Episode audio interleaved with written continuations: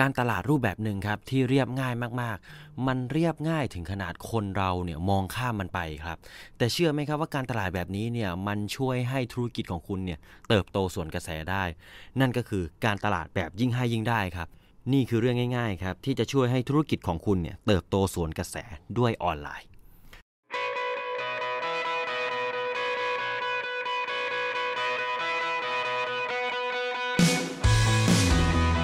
พื่อนบ้านของผมคนหนึ่งครับ หลังจากที่เรียนจบเนี่ย เธอก็เริ่มต้นชีวิตวัยทำงาน โดยการเป็นพนักงานร้านสะดวกซื้อเซเว่นอีเลเว่นนะครับ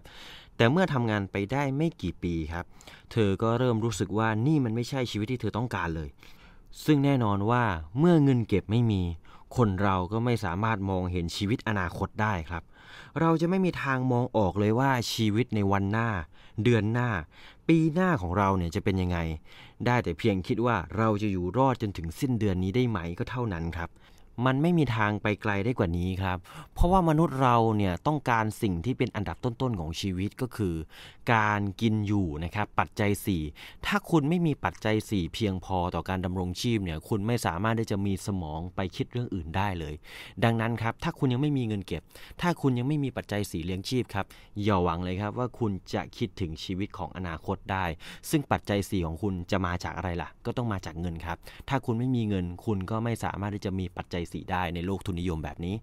หลังจากที่เธอตระหนักถึงเรื่องนี้ได้นะครับ เธอก็เลยตัดสินใจเดินทางกลับบ้านต่างจังหวัดทันทีครับ แล้วใช้ความรู้ที่มีพอติดตัวมาบ้างเนี่ย เช่น การทำก๋วยเตี๋ยว การทำราดหน้า หรือว่าการทำขนมเนี่ย มาตั้งโต๊ะเปิดร้านเล็ก ๆ ขายตรงหน้าบ้าน วันแรกที่เปิดร้านครับ คุณรู้ไหมว่าคนในระแวกนั้นก็บอกเธอว่า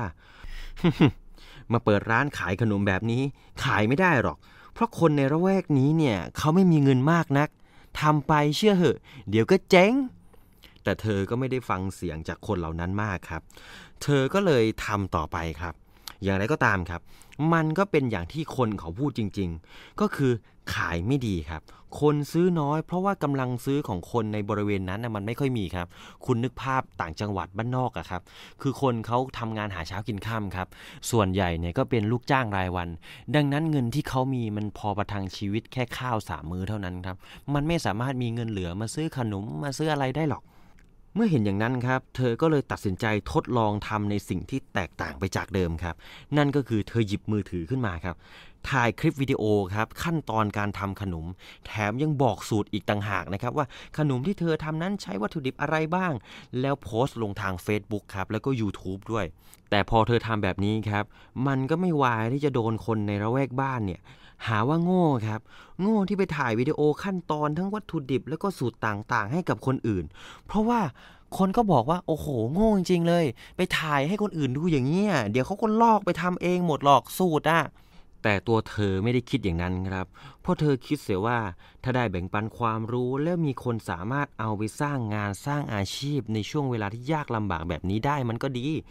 ที่สำคัญถ้าจะมีคนเอาสูตรไปทำจริง ๆอะนะเขาก็คงทำอยู่จังหวัดอื่นแหละ คงไม่มาตั้งร้านขายตรงข้ามหรอก เพราะก็เห็นอยู่ว่าคนแถวนี้เขาไม่มีเงินมาก ถ้าเขาจะขายถ้าเขาจะทำขนมจริงๆเขาก็ต้องลงทุนซื้ออุปกรณ์ต่างๆ ซึ่งมันยากที่เขาจะทำแต่ถ้าเขาทามันก็ดีไงจะได้สร้างงานสร้างอาชีพได้ถูกไหม ซึ่งจริง ๆ เธอไม่ได้เสียหายอะไรอยู่แล้วครับ แต่สิ่งที่เกิดขึ้นคือ สิ่งที่เธอทำมันกลับไม่ได้ทำให้คนดูเขารู้สึกอยากจะลอกสูตรของเธอไปทำเองเลยสักนิดเดียวครับ เพราะเชื่อเถอะว่าต่อให้ใช้สูตรเดียวกัน แต่คนทำไม่เหมือนกัน รสชาติก็ออกมาไม่เหมือนกันอยู่ดี ที่สำคัญคือมันไม่ใช่ทุกคนหรอกครับ ที่ดูแล้วจะทำเองอะ่ะ เพราะไหนจะต้องมีเครื่องมือต้องเตรียมวัตถุดิบทำเสร็จก็ต้องล้างอุปกรณ์ ต้องปัดกวาดเช็ดถูอีก แถมต้องใช้เวลาอีกตั้งนานครับ ซึ่งมันไม่คุ้มหรอกที่จะลงทุนลงแรงลงเวลาขนาดนั้น เพื่อให้ได้ขนมที่อยากกินแค่ไม่กี่ชิ้น สู้สั่งซื้อจากแม่ค้าในคลิปมากินไม่ง่ายกว่าหรอ ที่สำคัญคือเมื่อคนดูเขาได้เห็นคลิปขั้นตอนการทำของเธอนะครับ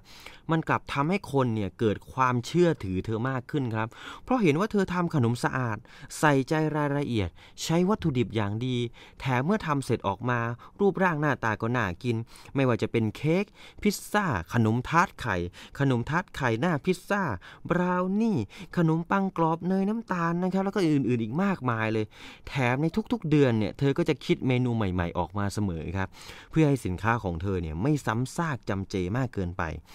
กลายเป็นว่า หลังจากที่คลิปของเธอถูกแชร์ออกไปครับ ก็มีคนจากต่างอำเภอเนี่ยทักเข้ามาสั่งซื้อขนมของเธอกันมากขึ้นครับ จากที่เคยขายได้แค่วันละ 10 ออเดอร์ กลายเป็นยอดขายโตขึ้นครับ300 ออเดอร์ต่อวัน โดยออเดอร์ส่วนใหญ่เนี่ยมาจากทางออนไลน์ครับ โดยถ้าลูกค้าเป็นคนในละแวกตำบลหรืออำเภอใกล้เคียง เธอก็จะเปิดพรีออเดอร์ล่วงหน้า1วัน แล้วก็จัดคิวส่งด้วยตัวเอง หรือถ้าเป็นต่างจังหวัด เธอก็จะทำเมนูที่สามารถส่งไปรษณีย์ได้ เพื่อมาขายออนไลน์และส่งไปให้ นอกจากนี้ครับยังมีคนมากมายเลยครับที่ติดต่อเข้ามาขอให้เธอเนี่ยสอนทำขนมและอื่นๆ มากมายเลย ทำให้เธอมีรายได้เพิ่มขึ้นอีกช่องทางครับ โดยที่ไม่ต้องใช้เงินลงทุนสักบาท หลังจากนั้นไม่นานครับ เธอก็สามารถเก็บเงินได้ก้อนหนึ่งครับ ก็เลยนำมาปรับปรุงร้านครับทำที่นั่งให้ลูกค้าทาสีร้านสวยๆทำมุมถ่ายรูปเก๋ๆเพื่อรับลูกค้าที่อยากจะแวะมาทานที่ร้านของเธอคำถามคือเรื่องนี้สอนอะไรเราครับ ข้อหนึ่งครับอย่าฟังคนที่ไม่เคยแม้แต่คิดจะลงมือทำเพราะเขาไม่มีวิสัยทัศน์พอที่จะมองเห็นครับ ในเมื่อเขาเองยังไม่เคยไปยืนอยู่จุดนั้นเลย แล้วเขาจะรู้ได้ไงครับว่ามันทำได้หรือทำไม่ได้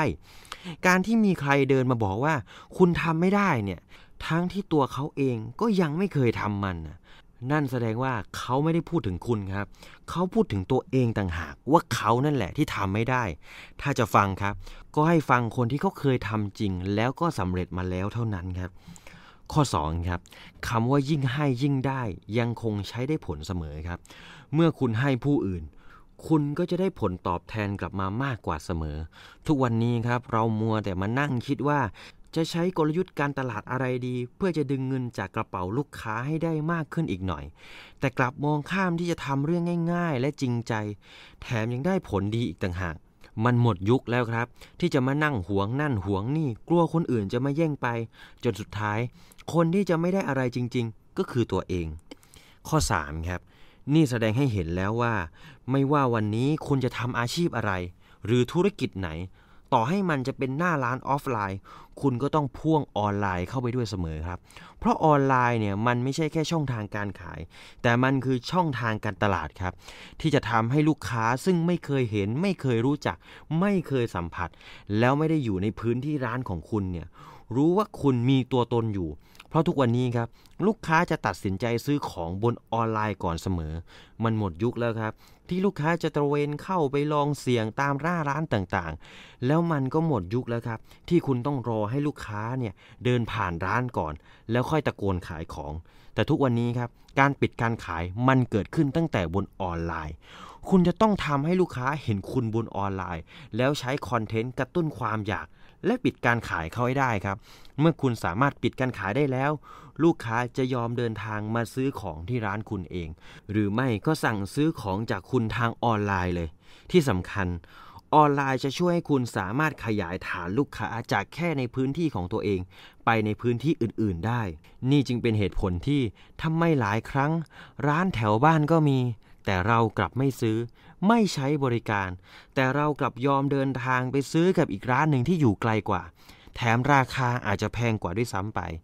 นั่นก็เพราะเราถูกปิดการขายบนออนไลน์แล้วยังไงล่ะครับ ทุกวันนี้ครับยังมีอีกหลายคนที่เข้าใจว่าออนไลน์คือช่องทางการขายคือ Delivery ก็เลยคิดว่าสิ่งที่ตัวเองทำอยู่ มันไม่สามารถขายออนไลน์ได้ ก็เลยไม่เริ่มทำสักที แต่ความจริงแล้ว หน้าที่หลักของออนไลน์ มันคือช่องทางการตลาด มันคือช่องทางที่ทำให้คุณกับลูกค้ามาเจอกันก่อน พอเจอกันลูกค้าถูกใจ ลูกค้าชอบคุณ เขาถึงจะเดินทางไปที่ร้านคุณครับ แต่ถ้าคุณไม่เอาตัวเองหรือสินค้าและบริการของคุณมาเจอลูกค้าก่อนเนี่ย มันไม่มีทางเลยครับ ที่ลูกค้าเขาจะเดินมาซื้อของที่ร้านคุณ เพราะเขาเจอคนอื่นก่อนและเขาก็ไปหาคนอื่นไงดังนั้นจำไว้เลยว่าไม่ว่าวันนี้คุณจะทำงานหรือทำธุรกิจอะไร คุณต้องพ่วงออนไลน์เข้าไปเป็นส่วนหนึ่งเสมอ เพราะมันคือเครื่องมือที่จะทำให้คุณมีตัวตนในชีวิตของลูกค้า แต่ถ้าคุณไม่ทำตั้งแต่วันนี้ บอกเลยครับว่า คุณจะหายไปจากชีวิตของลูกค้าเรื่อยๆ และในที่สุดลูกค้าก็จะไม่กลับมาหาคุณอีกเลย และถ้าคุณชอบคลิปนี้ครับ ก็อย่าลืมกดไลค์ กดแชร์ แล้วก็กดติดตามเพจสมองไหลได้ทุกๆ ช่องทางเลยนะครับ ทั้งพอดแคสต์ใน YouTube แบบนี้หหรือถ้าคุณชอบอ่านประเภทบทความความรู้ธุรกิจการตลาดดีๆ แล้วก็คำคมเพิ่มพลังชีวิตในตอนเช้า ก็กดติดตามได้ครับที่ Facebook Instagram และ Blockdit ที่สำคัญครับ อย่าลืมกดสั่นกระดิ่งด้วยนะครับ คุณจะได้ไม่พลาดอาหารสมองดีๆ ที่ผมจะมีมาเสริมให้คุณทุกวัน แล้วถ้าคุณไม่อยากพลาดสาระความรู้แบบนี้แม้แต่วินาทีเดียวครับ ก็แอดไลน์มาได้ครับที่ at sign สมองไหล แล้วทุกครั้งที่มีคลิปใหม่ ผมจะส่งตรงคลิปนั้นไปถึงหน้าบ้านของคุณเลย ซึ่งผมจะทิ้งลิงก์เอาไว้ที่ description นะครับ ก็สามารถกดลิงก์และเพิ่มเพื่อนเข้ามาลุยด้วยกันได้เลย แล้วพบกับสมองไหลสตอรี่ได้ใหม่ตอนหน้าครับสำหรับวันนี้ผมก็ต้องขอขอบคุณทุกคนที่เข้ามารับชมรับฟังนะครับ ผมขอลาทุกคนไปก่อนครับ สวัสดีครับ